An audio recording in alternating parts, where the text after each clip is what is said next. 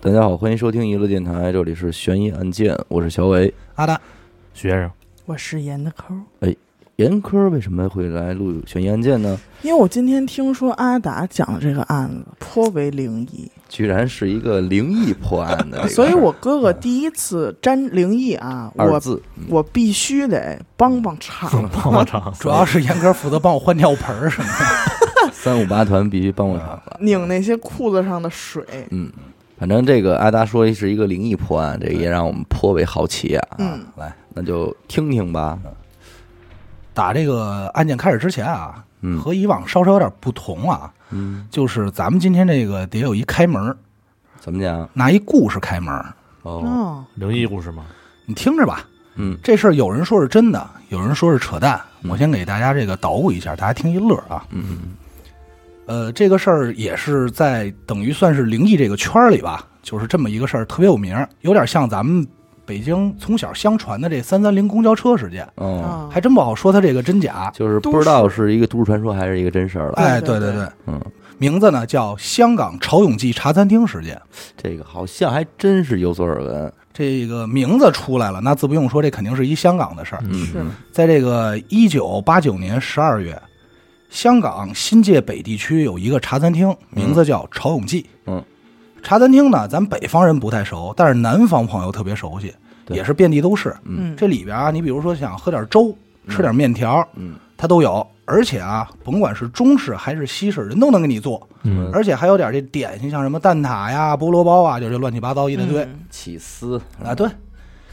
这个潮涌记呢，和一般茶餐厅也没什么太多区别，不光可以堂食，也负责送外卖。十二月这么一天，零零零零零零，电话响起来，这伙计就赶紧拿起电话，就听电话那头就问：“喂，是神探阿乐吗哎，我以为是是蘑菇屋嘛，？”啊，然后然后伙计就赶快说呀：“什么案件？嗯啊，没有啊，嗯，忽必，人家是正经的订餐电话，嗯订的什么呢？就要了个蛋炒饭、牛河炒牛河，什么番茄蛋饭二十五块半，就这乱七八糟的。啊嗯嗯送餐地址是一个叫喜秀花园的别墅区。喜秀花园儿，照他们点的这个饭量来看啊，大概是四五个人的量。嗯，啊，那不废话，赶快给人做饭呗。对啊然后骑手拿着菜给人送去。紧接着就到了这个喜秀花园，嗯到了门口呢，叮咚叮咚摁门铃。嗯张惠妹，哎，对，赵忠祥什么刘德华，哎，嗯说您好，您的餐到了。可是等半天啊，里头没人回应。嗯什么动静都没有。他这等着就有点不耐烦了，嗯左等也不来，右等也不来。心说你这什么情况？我给你送了，你这家里又不没人，嗯而且不是说像现在啊，嗯你还有一手机能联系一下，对那会儿谁也联系不上。只能干敲门啊。，对，就急了，就有点不高兴，就使劲咚咚咚再敲，敲大点声说：“哎，您外卖到了，开个门哎！”嗯，还是没反应。这会儿伙计转身就想走，刚转身，儿门开了，啊，但是没有全开，就开了特别小的一个缝儿。嗯，从这缝儿里头伸出只手来，手里拿着一叠钱哦，啊，说：“哎，你这饭钱，嗯，然后你把这外卖啊放门口递上就行了，哦，咱们无接触配 送。哎哦啊啊”这是疫情期间是是啊，没没没有这个啊。嗯而这伙计就心想说：“这个够怪的，这家人啊。”。是而且啊，这门缝儿里头往里看啊，一片漆黑，压根儿就没有开啊灯，他还看了看，就瞟了一眼嘛，对吧？嗯，也不知道这家人干嘛呢。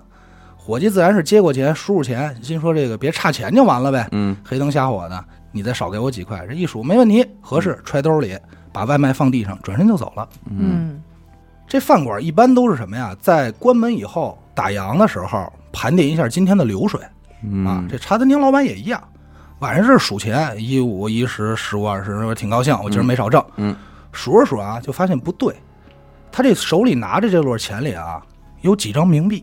啊，当时老板呢想的还真不是灵异事件，嗯，他想什么呀？估计是有小伙计偷钱。嗯，换钱嘛，掉包了，哎，对跑这给我这滥竽充数来了。嗯，因为咱这故事这么讲的，所以咱第一反应是那个。但是人家对于老板来说，一天多少客人呀，对订外卖的多多呀，对，他也对不上是哪家，而且也不是他送的。嗯，于是他就把所有伙计都叫过来了，左问右问，伙计们说我不知道啊，嗯不不不是我拿的呀，嗯那只能不了了之。第二天又接到这么一电话，嗯地址还是这个喜秀花园，同一个地址，依然是点了四五个人的这个食量的食物。嗯，寸就寸在又是同一个骑手给人送饭。接下来发生的事儿啊，跟头一天一模一样。如出一辙，哎，开一小门，露一缝儿，给钱，放门口，关门。当天晚上，老板又数钱，数数数，又发现这钱里有几张冥币。还是这出，对，这老板就有点虚了。为什么呢？因为感觉这事儿啊，不太像是伙计干的。嗯，因为咱说伙计偷钱高招多的是，对，真没必要，这有点太缺太了。太明显了嘛。对，而且所有人都知道老板晚上盘账，这方法实在太嘚儿了，对吧？嗯嗯，于是就把所有伙计叫过来，就问、说：“你们说说这两天店这边有没有发生什么奇怪的事儿吧？”本来香港人也信这个，哎，对，就其实开始有点往那边去了。嗯，嗯，然后这时候有一小伙子站出来了，正好就是给这个喜剧花园送餐的，说怎么怎么怎么回事儿，发生了什么什么。第三天啊，果不其然，外甥打灯笼照旧，嗯，又来这么一电话点餐，老板呢决定自己亲自披挂上阵，说得了，我给他们送餐吧，嗯，我倒要看看这里有没有什么猫腻儿，是不是像他说那样，嗯嗯嗯，同样啊，到了这家门口，敲半天门，没人回应。嗯，等了半天，迟迟有人开门，从门缝里伸出只手来，一叠钱，然后把外卖放地上，都一样。嗯这回呢，老板是长了个心，因为听说了嘛，嗯，就特努力想通过这门缝往里看，嗯，可是着实是什么都看不见，太太黑黑了了太棒啊了，。然后呢，就拿钱来啊，特别仔细的翻来覆去看了好几回，正因为常已已经两回了嘛，就特怕这边有什么猫腻儿。仔细看啊，也正常。嗯，那得了，就把这外卖放这儿，转身回店里了。回来之后，老板长了个心，嗯，决定把今天从这儿收回来的钱啊，和之前收的钱、其他的钱分分开开放，对，单独放在一盒子的隔间儿里。嗯，哎，别混喽。转眼到了晚上，老板又这数钱，什么钱都没毛病，嗯可是，在隔间里这钱又变成了冥币。哟，这时候老板就真慌了，后背发凉，头皮发紧啊，嗯嗯，报警。报警，对他倒没想别的啊，就报警了。嗯嗯警察接着这电话呢，没耽误，立刻派人到了喜秀花园这个订餐地址，敲半天门，没人回应他。嗯这回是真没人来了啊！警察来了，这怎么敲啊也没用。嗯于是警方决定破门而入吧。嗯，啊，当时就打开这房门进去了。等进去的时候，所有人都傻了。嗯，这屋子里啊，四具尸体，而且是腐烂的尸体。哦，随后，警方就赶快封锁了现场，并且询问这周边的邻居，说：“那个你们知道不知道发生什么事儿啊？这家人，嗯或者有没有什么奇怪的呀？”打听。周边邻居就说：“说没有啊，嗯说这两天啊，我们这天天还都能听见他们晚上打麻将呢。”嚯，而且啊，根本不知道说这家人会有什么事儿，嗯压根儿没感觉有异常。嗯虽说他们晚上打麻将听不见他们说话声儿，但是你说这个抓牌、看牌、洗牌、码牌，嗯，这些、啊，够哎碎的。 这些麻将碰撞的声音，嗯他听的是格外清楚，这邻居日常也是一爱看歪脖子的，是吧？反正这这这些听得很清楚。嗯，通过法医的鉴定啊，这些腐烂的尸体死了大概已经有一周的时间了。嗯，但是最让人不能理解的是啊，这四个尸体的胃里都发现了消化不到一两天的新鲜食物，而且这些食物正是来自潮永记茶餐厅。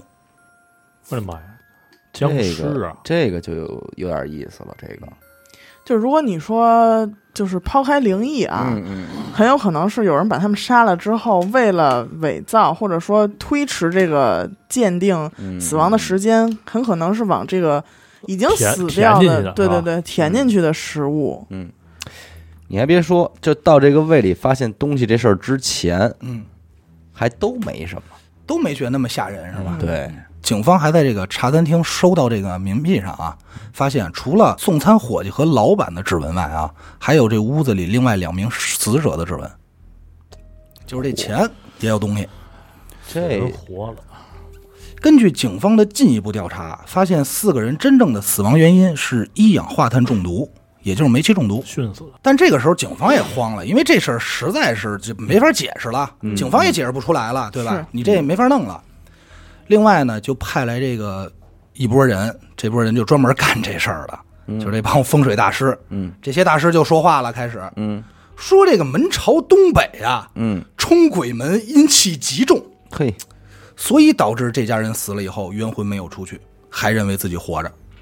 直到警察破门而入啊，破了他这个阴气，他们这才投胎还魂。嗯哎我琢磨一事儿，啊，你先说，啊就是他这人死了没发现，嗯对吧？没被人发现过。嗯那他买东西这钱是冥币是哪儿来的？没人给他烧纸啊。嗯，那个就是从完全是灵异角度了，我觉灵异角得，度，因为这个钱他是经过伙计啊、老板白天确认过的，到对啊晚上他变了，嗯对呀、那你要说有人给他烧冥币，那灵异来说变了，那咱觉得正常。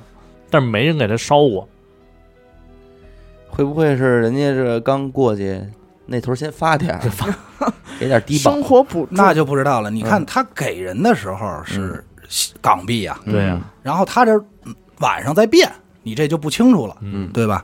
这事儿反正现在也是挺诡异，那继续听大师说吧。没没大事了，啊就是整个啊，这这个是开门儿，这是开门哦，这个故事算是讲完了。它到底是不是真的呢？咱这不好说。但是我查资料了这事儿，嗯呃，其中有一个资料是这么说的啊，嗯说关于整个香港当时闹得沸沸扬扬的这个案子，查来查去啊，整个这件事儿的出自出处来自于一个论坛，哦，这个论坛呢还是大陆这边的论坛，嗨，写手是一大陆人，嗯这哥们儿呢专门写这些灵异小说，嗯，但是据写手自己说呢，所有的故事都是他亲身经历，嗯只不过是换了个地名，换了一些人物。这个大陆的作者据自己说啊，嗯在香港上班的时候当过警察，哦，所以他是这么经历的一个真实事件。一个阿 Sir，哎，但是咱是说啊，如果这个他这个故事再能最后再给这个案子给破了，嗯，就是他怎么做到的这些事儿给理出来，这还真是一牛逼的案子剧，剧啊，对不对？嗯对嗯牛逼的剧，就是杀人手法怎么着的，对是吧？嗯这开门算是结束了啊。嗯，咱为什么说今天拿这么一个故事开门呢？这么个事儿，那因为想必是因为里头有两个东西，一个啊大家喜闻乐见的灵异，嗯一个是警察，嗯因为在我心里头啊，一直觉得啊，一般见着警察叔叔的时候，我心里特踏实。嗯我认为无论是什么坏人也好，还是灵异，它都不存在了，嗯嗯因为警察代表的是法律和科学，嗯对吧？嗯。但是我看了这么多灵异案件，我就发现啊，警察的破案手段有的时候也挺怪的，也挺灵异的。嗯就像我们接下来咱们讲的今天的主要人物啊，这个案子，这人叫高仁和，台湾人，可能很多听众都知道啊，嗯但是我不知道你们清不清楚，这个高仁和呀，以前是台湾的这个警察，现在退休了，嗯在台湾很多综艺上还挺有名的，经常就来讲述自己年轻的一些经历呀，还有办案的过程和故事。嗯现在这个高警官是侃侃而谈，但他据说自己啊，年轻的时候是一胆儿非常小的警官，嗯啊，而且就是也挺辛苦，据说自己一天上班就是要连续什么三十二小时不能合眼啊，就这种。在他从警多年的时间里啊，曾经发生过这么一个案子，让他一直记忆犹新。嗯民国八十二年年底，咱们的时间呢是一九九三年年底，嗯哎，这么一大清早，嗯，台湾老百姓跟咱们都一样啊，喜欢早上晨练运动舞的，嗯，在晨练的时候啊，就发现内河三段的公路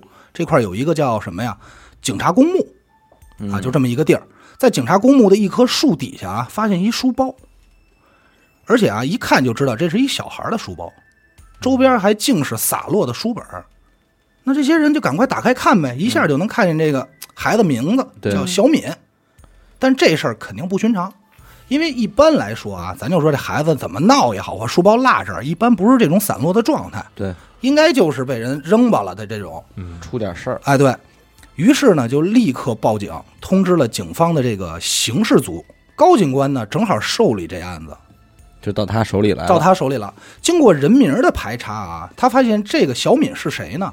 是一个礼拜前一个母亲报的案提到的人名。失踪失吧，踪，对，说自己的女儿在放学后就没有回到家里，消失了。一个礼拜前呀、基本上已经非常危险遇了。害了，凶多吉少，对，而且就是说，咱多想一个啊，如果是绑架的话，一个礼拜时间，怎么着也跟应该跟受害人家属联系了吧？对要钱了，要钱、勒索全没有，那我们大概能想到这小姑娘是一什么结果。嗯于是呢，刑侦组组长就带着这个老高，咱们这男主以及所有线上的同志啊，嗯，赶快通通集合，甚至还叫了这个民防义警过来支援，到内湖的这个警察公墓搜山。可是搜来搜去啊，从前门一直搜到后山，因为这个警察公墓很大，嗯，它就有点像公园儿那种，明白。始终什么都没有发现啊，甚至于相关物品也没有发现。但对于警察来说，这事儿就有点难了，因为除了搜索现在这个区域以外，没有别的地方可以搜索了对，。没线索，对，你也不可能就因为这事儿到整个台湾大面积搜索，也不现实，对吧？嗯。一般这种情况呢，警方采取的方式呢，都是说重新调查一下这女孩的书包，看看能不能找到其他线索，或者说逐步的扩大搜索范围，一个区一个区的排查。嗯，但是并没有。这组长就说了一句话，说赶快去买把香来，就哦是，上供那香烧的那香。当时啊，高仁和是懵的，说就是啊，什什么情况？嗯买香干嘛呀？但是那组长命令不能不听啊，官儿大一级压死人啊。嗯于是就飞奔下山去买香。嗯买回来以后啊，就把这香交到这个组长手里。嗯组长点燃了香，双手捧着一大把啊，这么捧着。嗯捧完以后啊，突然伸起一只手，对天空高举，大喊：“嗯小敏，我们来找你了！如果你听得到，想让我们尽快发现你，你就赶快让我们发现。”说完啊，顺势就把这把枪嗯咵插在地上了。哦，就在这组长做完这套事儿以后，大概不到五分钟的时间啊，交通队的一个警察在这个警察公墓后头有一个叫废弃公寮，这应该是台湾的当地土语。寮是什么意思？啊就是小屋的意思。那嗯，说白了就是一个废弃的工人休息房，嗯，人们干完活在那儿喝茶歇会儿这种地儿。小棚子，哎，对，小棚子。这个巡逻的这个交警呢，就站在这个屋顶上，往外往外看，因为站得高看得远嘛，视野比较好。嗯好巧不巧的，这屋顶上有一破洞，这么大一窟窿，他就能从这窟窿往下看，那往下一看不要紧，里头有一什么呀？有一个玻璃纤维的浴缸，在这个浴缸里啊，全是衣服杂物这种东西，而在这些衣服杂物上头有一颗人头。哎呦，看见以后，他就大喊呀、嗯说说这这这这这这儿这儿呢，在报这里啊，在这里啊，对我估计应该是结巴了啊，因为你想他那视角从上往下看，一颗人头，那吓坏了。然后所有的这个警方就赶快赶到了，嗯把这小女孩啊从衣物中抱出来了，还行，是一整尸，哦，只不过露在哎只外是边，露外头是一衣服给人头埋上了其他全被衣服盖上了。嗯这小女孩很瘦，当警察把这女孩抱出来的时候，发现小女孩脸没了，脸脸没了，，应该是被毁了。怎么个回法呢？这个具体他就没形容了。嗯啊，虽说警察第一时间用这种上香的方法找到了这个小女孩的尸体啊，嗯这就其实已经很怪了，对吧？这太不像刑侦手段了。嗯但依然没有任何线索可以破案。嗯时间呢，又过了一个礼拜，这案子依然是进行调查中。嗯这小敏的家人呢，就是父母啊、这个阿姨啊什么的都来了，交给警察一东西是什么呢？是一卷录音的磁带。当时警察不明白，说这这什么意思？您这是什么情况？是有新线索还是什么？嗯这女孩家属就说说，这是我们去一个神坛做的法事，这法事叫牵亡魂。哦我们把小敏的这个魂啊给牵回来了，招魂，而这个磁带啊就是录音，这是小敏被牵回来以后说的话，我想给您听一下。哟，产生了啊还能对给录话，下来，高仁和老高啊自己在讲述这案子的时候啊，他是这么说的，他说这个东西有点有点不好说，为什么？因为他没有科学证明，对，实在是不能拿它去当线索去判断。对呀，但是我这儿多说一句啊，你们组长都烧香这招了，还有什么信不信的，对吧？啊烧香铃了呀，啊，对，烧香灵了呀，呃，烧香灵没灵，其实咱还不能往对，里没准是个巧合，啊就对是一巧劲也儿，没准儿巧劲儿，是吧？嗯。但是警方呢，为了尊重这个受害者的家属啊，还是决定把它做成译文翻译出来。什么意思呢？就是他要把录音的内容全部写下来，嗯这边听这边写。而咱们这个男主高仁和正好是负责戴耳机翻译的人，嘿，他就听这个录音。嗯这个录音啊，有一个小女孩一直在哭，嗯啊，然后是一个年纪比较大的人说：“妹妹，你不要哭了，小妹妹。”嗯啊，然后小女孩还在那儿哭，然后大声说说：“来，抬头站起来，你看看你前头站的是谁？嗯你来看看。”然后他能听很清楚的听到小女孩的声音说：“我前面站的是爸爸妈妈、小阿姨等等等等等等。”嗯就能能说出这些人名啊来的。嗯然后这孩子父母就说：“你现在好不好啊？”你那儿过得怎么样啊？嗯就着急问这孩子，你现在怎么样啊？需要不需要？这小女孩一直哭，不停的哭，问什么都不再回答了哦，啊。这个时候，另外一个这个男子就说话了，说：“你不要哭了，嗯，你再哭啊，就给你送回去。不不不不不，那太过了，你再哭啊，对我们没有什么帮助，问不出什么东西来，嗯所以你最好配合我们一下，就类似于这种。嗯然后赶快就问，说到底是谁杀了你，谁害了你啊？嗯这个时候，高仁和在录音里很清楚的听到一个小女孩声音是这么说的哦，：“谁杀了我都没有用了，谁杀的也都不重要了。”然后孩子他爸就赶快问：“那你告诉我你现在需要什么？我我我们好帮你做。嗯对啊，小女孩说：“不用了。”说：“爸爸，你都骗我，老骗我。”然后这他父母就就就不明白啊，嗯说说我们骗你什么了？孩子说：“你答应说带我去吃麦当劳，但是你没带我吃。哟，”听到这儿，他爸这一下心里不行了，一下就哭了。嗯为什么？九三年那会儿穷，嗯麦当劳就也不是说想吃就能吃的，挺贵的。嗯而且之前你别的不说，这句话，哎呦，孩子没了，说我骗他，嗯多扎心。这最后这点愿望，哎嗯，，对。高仁和听完这录音呢，就是把这些话啊全都记下来了。嗯，而且他也是抱着半信半疑的状态，因为他也不知道小女孩说话什么声儿，嗯对吧？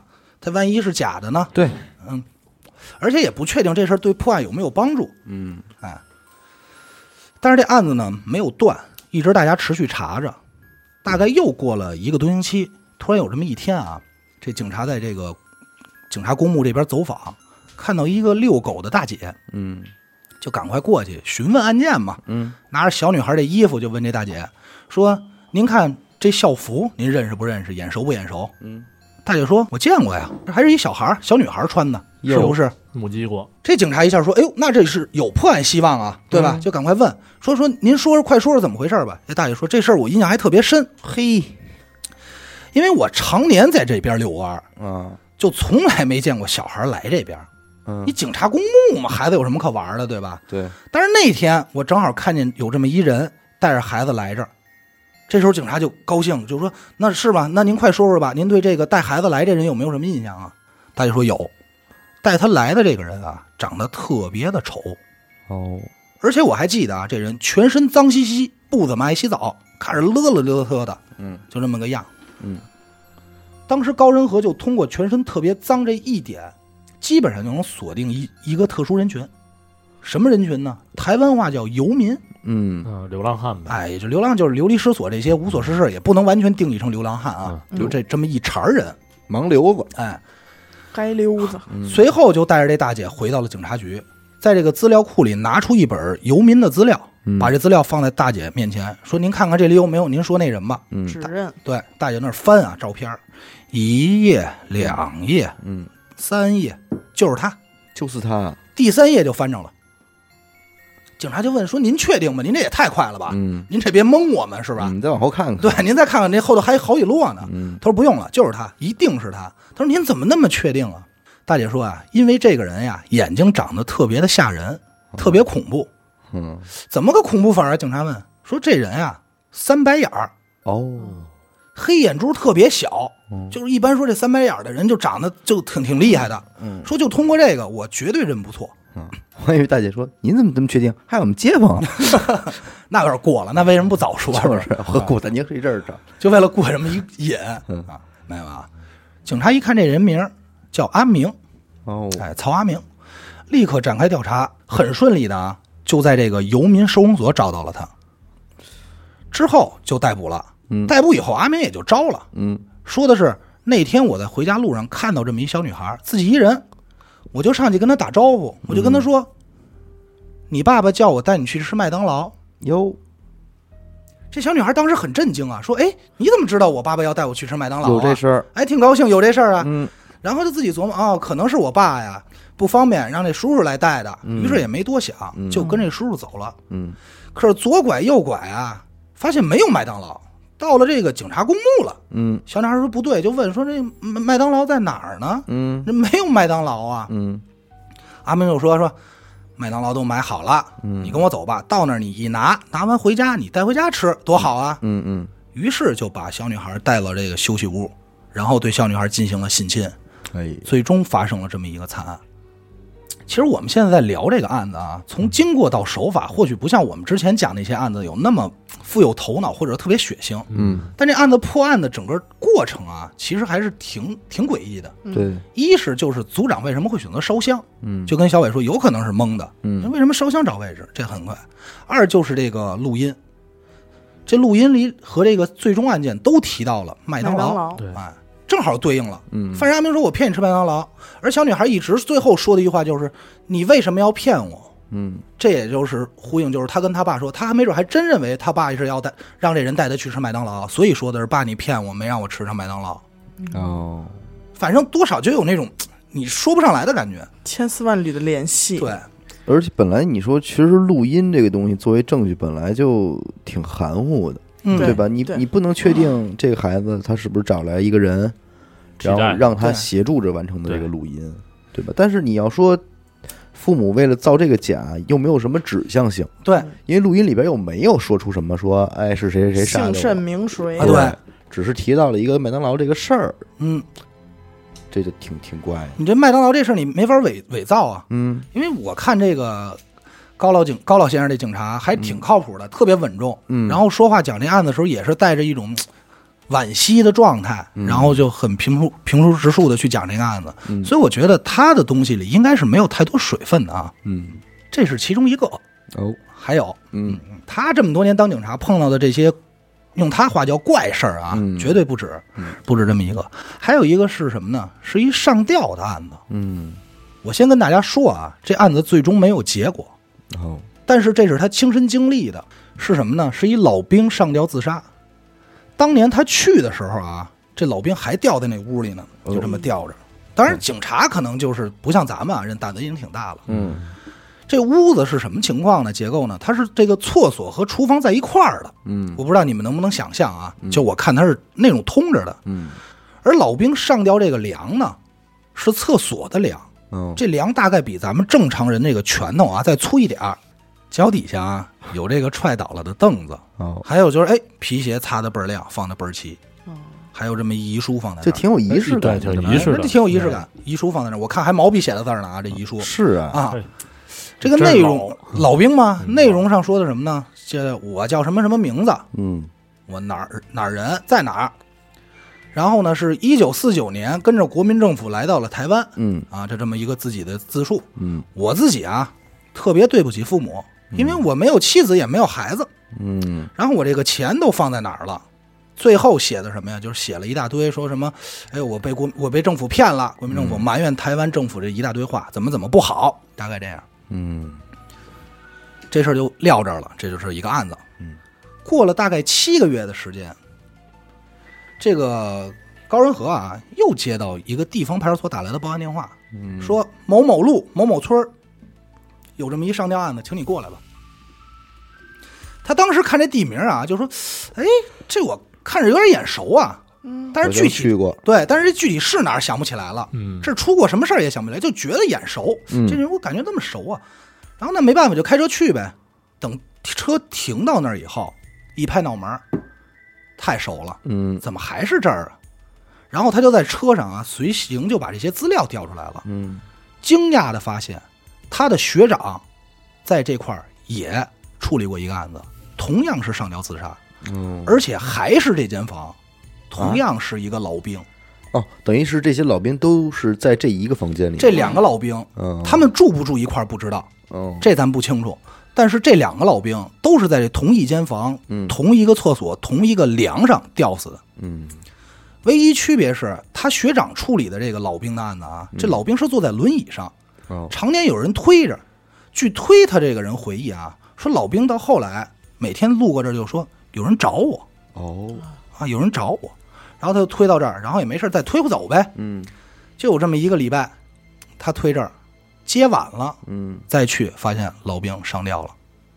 嘿而今天啊，报案这个地儿依然是这个地儿，高仁和同样的地址，同样的上吊案件，他进屋都没问人在哪儿，直接就奔厕所去看那个梁，果不其然还是那位置。就那儿挂着呢，那这就一共死仨了。最诡异的就是，依然还是一个老兵，身份也一样，身份一样。他一错，他一进厕所啊，发现墙上用粉笔写着三个大字：“你等我。哟，哟，”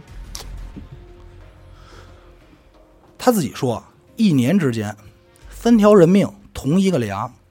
你说这梁要没点什么，我都不太信呢，嗯，根本解释不了。那没查一下关系吗？这三个老兵是一块儿的战没友有吗，？没有，什么都没有。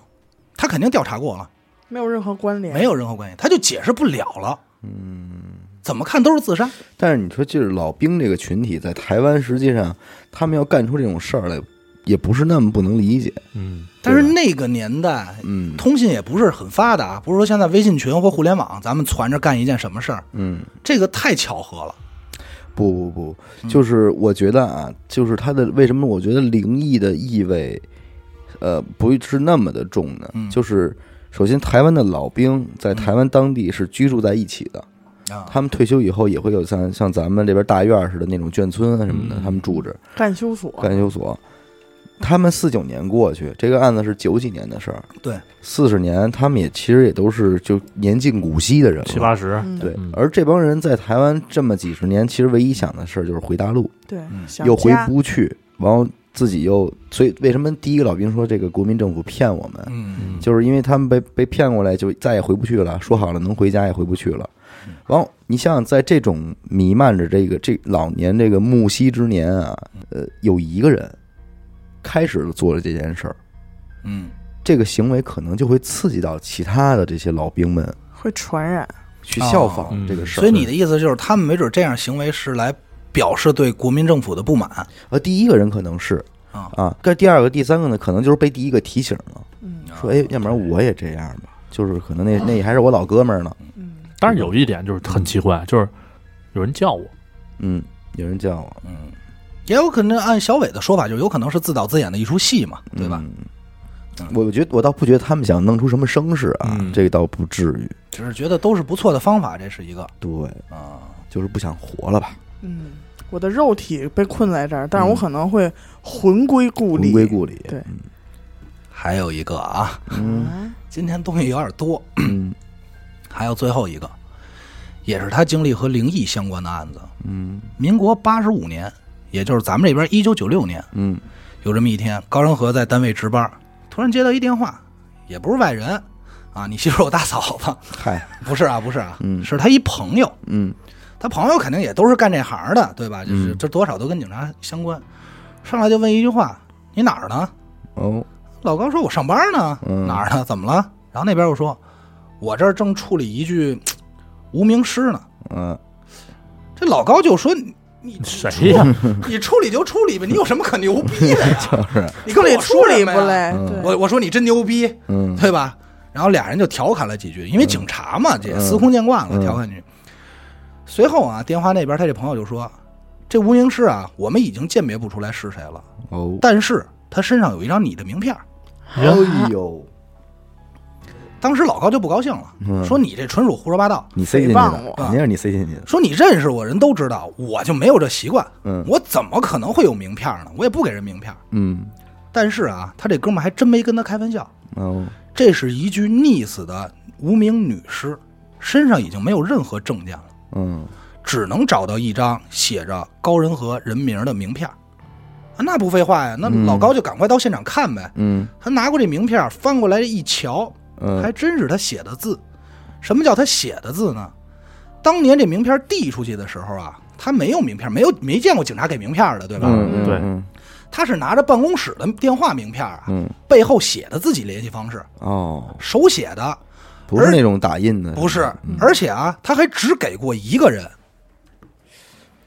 那肯定这这肯定太好回忆起来了。对，啊太好回忆顺着了嗯顺着线索往下捋呗。也确实是自己电话。突然他又想起来，给过一什么人？给过一女孩。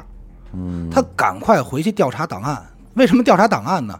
因为他给人名片一般都跟案子有关。嗯马上去，很快就查到了这个信息，然后给这个逝者的父亲打电话，让这个家里来认尸。父亲呢，正好也是几天前报案说女儿失踪了。嗯发现尸体这天啊，就是给老高打电话这天啊，正好是十月十二号发现的这名女尸。那到底怎么回事儿呢？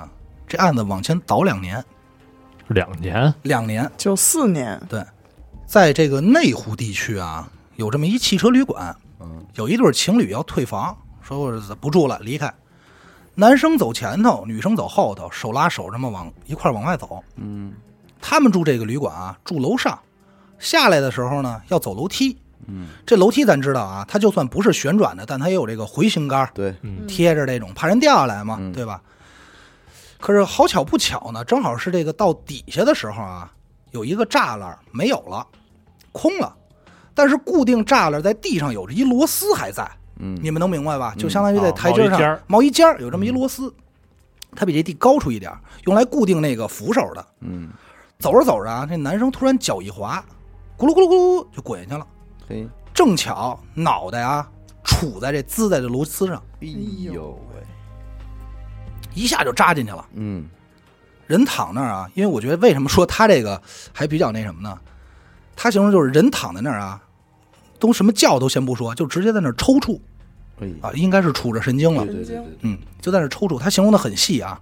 这时候旁边这个女朋友就吓坏了，这女孩儿也不知道该怎么办，就赶快联系这个警方和这个消防队。咱们这老高也同时就跟着一块儿来到现场了。这消防队看了半天啊，说嘖这真没法处理，评估了一下，为什么呀？他们就在商量，我是锯这螺丝，还是还是拔还是拔这人？嗯没法拔，啊，咱知道拔肯定没戏了，但锯锯不了，为什么？这螺丝离头太近了，它贴贴着地面儿着，对，贴着地面，你怎么锯啊？这会儿这人还活着呢吗？活抽搐呢哦，还活着呢。你这个真难办，嗯，那就拔呗，嗯最后，最后没办法啊，就是把男孩送到医院的时候，人已经死了。那肯定啊，这事儿啊，咱怎么看来，它都是纯纯纯粹的意外，嗯你只只能是意外了呗。但是你警方出警了啊，所以依然还是要进行这个尸检，走一下这个流程。对，因为他非正常死啊亡。啊哎，对，没错。咱们这老高当时在现场干嘛呢？嗯老高负责照相，他拿这相机就是这拍立得啊，啊，嗯要拍什么呀？这个摔的地方、门牌号码、楼梯，甚至于他们住的房间，这要备案啊。对，拿着咔咔拍。这警察警方啊，咱们都知道，其实警方特别喜欢用胶卷相机和这拍立得，嗯，为什么呢？因为它不像数字相机那么容易更改。你比如像碰见我这种 PS 的，对吧？就给给给变了，线索不限制。这老高拍啊，拍拍拍拍拍完以后，这拍立得不是摁完滋滋滋就出照片吗？对，嗯他照片他就晾着干呗，拍完了就晾晾晾晾，等回去拿回去干。晾干的时候，他就发突然发现啊，他在拍他们所住的这屋子的照片的时候啊，嗯有一女生，这照片里啊，身穿白色的衣服、蓝色的裙子，而且是背对着这个镜头，妈呀，他拍的时候没看见，拍的时候没看见呀啊屋。里没人嘛，而且你想，拍立得他这眼睛对，他这眼睛对着那个呀，拍立得对吧？嗯嗯嗯可能也就没注意。首先呢，他肯定是没往灵异这儿想，他就看这肯定不是死者女朋友，因为他不穿这衣服。哎，于是他就说：“哦，这是服务人员，他们叫妈妈桑，是吧？就服务人员，这甚至凭什么不往灵异楼想他啊？难道拍的时候警啊察嘛？嘛，警察没注意啊。”好家伙，我得说说这老高了，又烧香吧，又怎么着，那么多案子你经历这么多了，还不长点心呢？但是这个作为证据的照片里头啊，是不能出现警察以外的人的，所以他没办法，只能回去重拍，然后开车回去哎，重拍。可是他当时没有封锁现场嘛？按说这些都应该是嗯封锁了不应呀，该被哎动拉在警戒线里边呢。他的。是拍完之后走了，看见照片上有嗯，所以我就我的意思就是说，那根本不可能有这样一个哎人存在，嗯对吧？？对，你听着呀，他是回去拍，拍的时候呢，到这个汽车旅馆，他就跟这服务员说，说就抱怨，嗯，说一会儿我在拍照的时候，你们就别上去了啊别，瞎转悠。对你这不给我捣乱呢吗？嗯，然后服务员说说谁敢上去呀？我疯了，出这么大事儿哪有啊？啊！你你这个可不像说单纯开门发现一个尸体几天呢，这还活着的，嗯现死我们这儿的，你这疯了，谁敢上去呀、嗯这个时候啊，他就觉得有点不对了，但是就走了这么一下，也没多想，毕竟警察比咱胆儿也大，对吧？嗯对嗯。随后呢，他就带着这个女女孩儿，他这女朋友回去做笔录。嗯等所有笔录都做完以后，他就拿起身边一名片儿，就是他办公室这名片儿，在后头写了自己的电话号码和名字，跟他说：“你要有什么事儿可以打电话找我。”哦，哎，这就是咱开始说那名片儿。他为什么要给他留这名片儿呢？原因也很简单，说你这个我们接下来可能还要对你男朋友进行这个解剖，再做一些进一步调查。然后到时候可能得征得您的同意啊，或者是这个进展要有什么新的进展，得告诉您，得联系您一下。嗯就这么着才留的。可是没过几天，大概一周左右，这女孩就开始给老高打电话了，嗯说说高先生，说我这两天一直做梦，梦到我男朋友，嗯，他说他是被人推下去的。哦，这老高也不知道该说什么了，嗯他那会儿还年轻呢，他那会儿特别年轻嘛，也不知道该怎么安慰，就只能说说，哎，你想多了，可能就经历压力太大。嗯说这案子咱们怎么看，它都是一个意外，对吧？嗯人说您别想太多，这电话就挂了。可没想到呢，又过了一个礼拜，他又给老高打电话，嗯说我梦到一女孩儿，说要取走两条人命，一个是我，一个是我男朋友，哎我该怎么办？老高就懵了，嗯就彻底懵了，说说说，说你这梦的事儿，对我啊不是大师，你对我一警察，我不不管这个呀，嗯怎么着也不知道啊。之后也就再也没联系过老高。随后的时间就到了咱们说的十月十二号，两年后的这一天，发现这个对，在这个内湖发现这名无名的女尸。这个十月十二号为什么要重复这个时间啊？幺零幺二，正好是那对情侣住在汽车旅馆开的房间号。哦，最后也是没想到女孩做这梦，最后噩梦成真了。在这个访谈中呢，老高原话是这么说的嗯：“说嘖这我真没想到，这个我也不知道该怎么解释，这只能看个人吧。嗯，其他的都可以不怪，如果没有这张照片的事儿呢，我们甚至可以怀疑是这个女朋友把她男朋友推下去的，嗯，对哦吧对？然后她出于怎么着的，殉情但是啊，我嗯我个人觉得啊，即便是她推她男朋友，也可能是日常情侣吵架或者是打小闹。打闹，为什么呢？那儿有一个螺丝，我现在让你推它，正好要给它推的能扎上，太这难了，太难太了难吧。了，这这这完全是一个巧合性的事儿了，也有可能是她俩打闹的时候，她不小心给她男朋友推下去，然后造成这个结果，她害怕了，所以她不敢承认编的，编的这个后续的事儿。但是照片没法解释，解释不了。因为还是这件，还是这句话啊，什么职业说这句话，给我们的那种信服度和恐惧度是不一样的。嗯对吧？就是如果我说这，或者我朋我我一讲话就是我一朋友给我讲的啊，嗯那可能这里添着水分，因为咱都知道所有的故事啊，这种小说也好，他第一句话说这都是真事儿啊，嗯，要不他不给你带这情绪里。但是作为高山河这种你，别你别含沙射影，我真们是我我们咱们的灵异异都是真的啊，灵异可都是真事儿，啊，不是，咱就是说啊，但是高仁和像这种警察啊，他在讲的时候是没有任何情绪铺垫的，嗯就是渲染气氛，他是没有的。没有所以主观，对，讲所以出一事实嘛，对，所以当时在我看的时候，我还是觉得，哎呦，怎么是这么一个一个？状态有点恶心对对对对对，而且就是我还是确实能看见一些照片嘛，确实有点吓人。嗯，他本人还是一个比较传奇的警察啊，包括他对警察的解释也挺多的。嗯，他说他曾经不相信很多事情，但是后来因为经历了太多，他开始相信因果，有因必有果。他就说。他感觉这些案子啊，就特别像是发生在他身边的一个个故事，故事发生好了，就等着他去进入呢。当他进去的时候，正好是他自己的磁场和这个故事的磁场对上了，嗯他就被带到了这个故事里来寻求这个真相。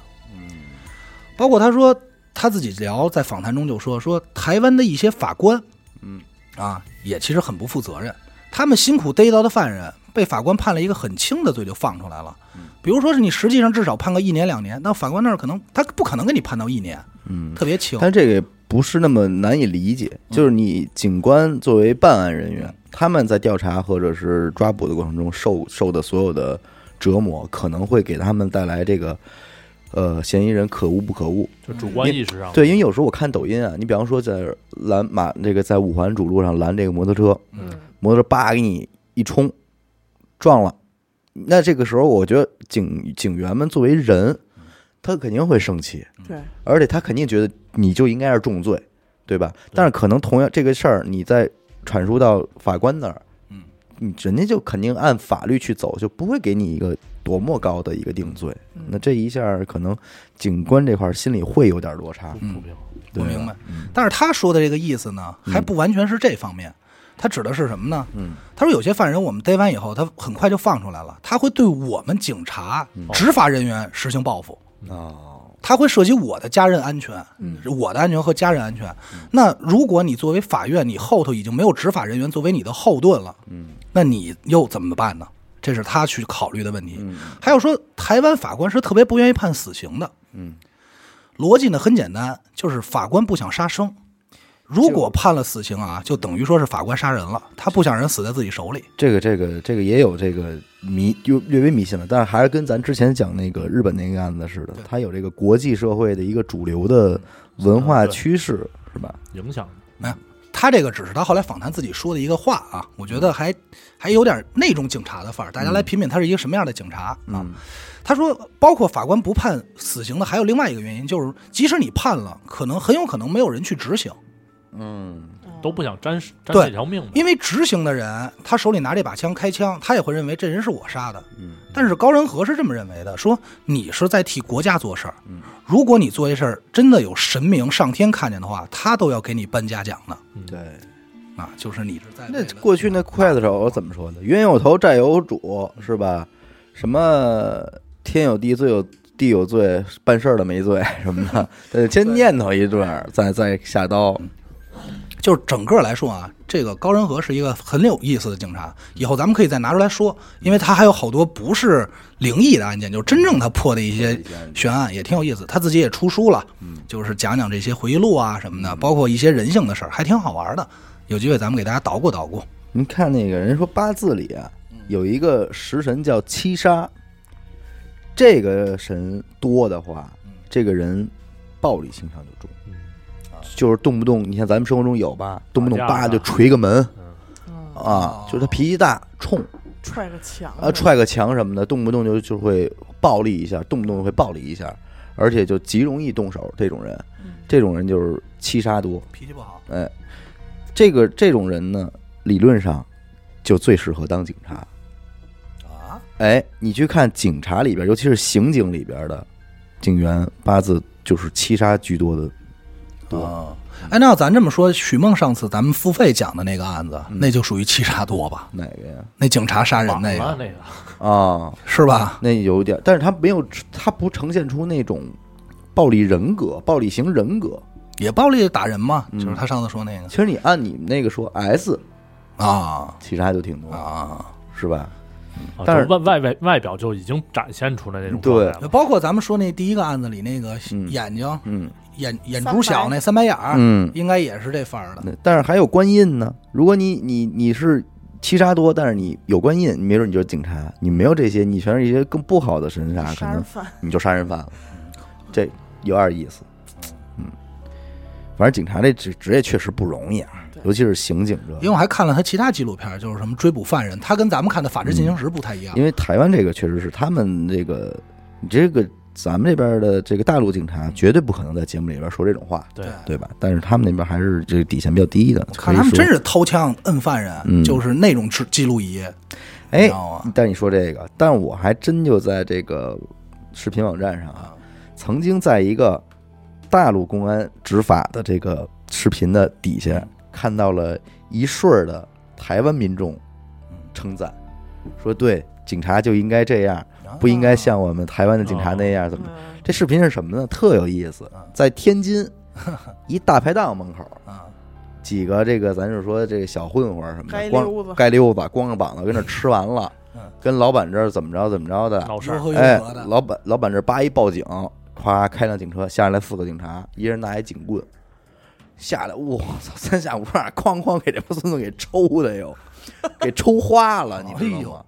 就一个个都跟这儿都哆嗦，急然后撩急撩的，就往车上拽，摁着头踹着脑袋往车上踹，就这一个个上去别动，应该是早期的吧？呃，这这个我我时间我忘了啊，嗯反正呱呱呱一顺儿的全给全给弄到那车上去了。因为一开始视频拍的长，嗯它是一个监控嘛，一开始你能看到这帮人又如何如何猖狂，啊怎么怎么着，后边就最后碎了，嗯最后对最后警察来了让人暴揍一顿，然后乌鸡溜兽的，哎底下这个台湾的观众就觉得嗯好警察，好警察，说正警察义嗯对啊，说为什么就是台湾警察现在就处理这种事件就已经不会这样了？嗯没力量。哎，没有力量，他们不会轻易没的有那就种动危手险啊什么的。说，但是他们觉得警察难道不就应该是对这种人狠一点吗？就以暴制暴那种。对，就应该以暴制暴啊！你们就是应该打他们 什么的，反正还挺有意思的。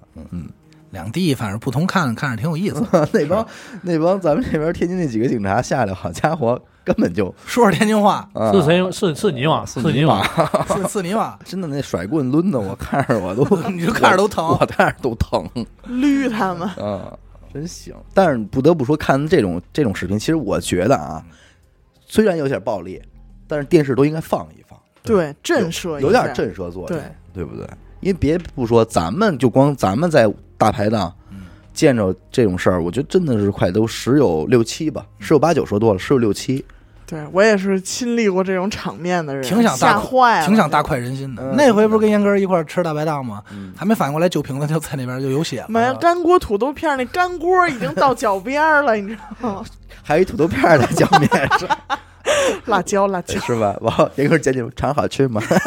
因为因为毕竟严哥他他怕血呀，对，那是，那你还没看见那会儿就是五道口 noodles 门口那大排档，他当时就是在那我儿，就是在那儿，他就在 Noodles 看的哎，，那地儿那真邪了，真邪了，他就在那因儿为看的。出因的为事阿儿，啊达走的早，他还有别的什么事儿。我们那天是拍了一个什么小片儿，嗯 然后阿达说：“你还有们个吃啊吸毒嘛完，你们吃完赶紧走啊，这边儿挺乱的。嗯啊，然后我们没当回事儿，直到就我们在紧这头，直到紧那头，感觉有人嚷嚷起来了，嗯然后就好像此起彼伏的就嗯就过来了，就就传过来了，然后就干锅就到脚 边儿了，王你就唱好吃吗？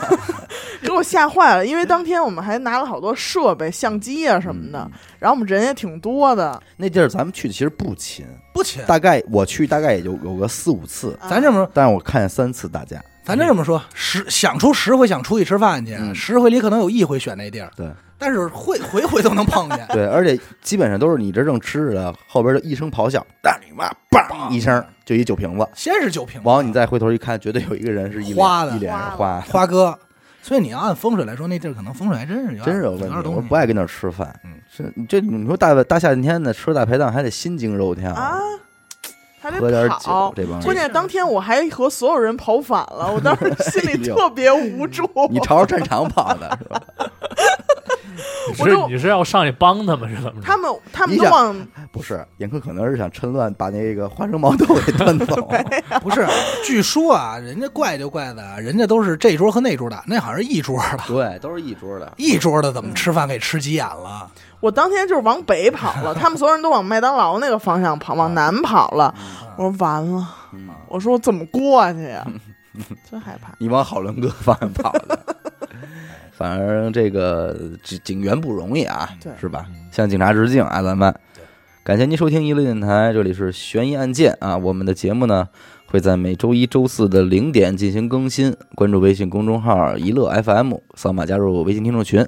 然后呢，您有任何的关于节目这个信息的想了解啊，您都可以在我们的这个公众号里边找到，你就是好好的翻翻就能看见啊。嗯一乐空间啊，如果预约的话，可以加阿达管的这个微信，是微信号就是一乐空间这个全拼音啊。啊，还有就是本周已经开始这个组局了，到时候大家啊对报名到别时候忘阿了达啊。安排大家啊。行吧，我是小伟，阿达，学生，我是严大抠，哎，那我们下期再见。再再见。见。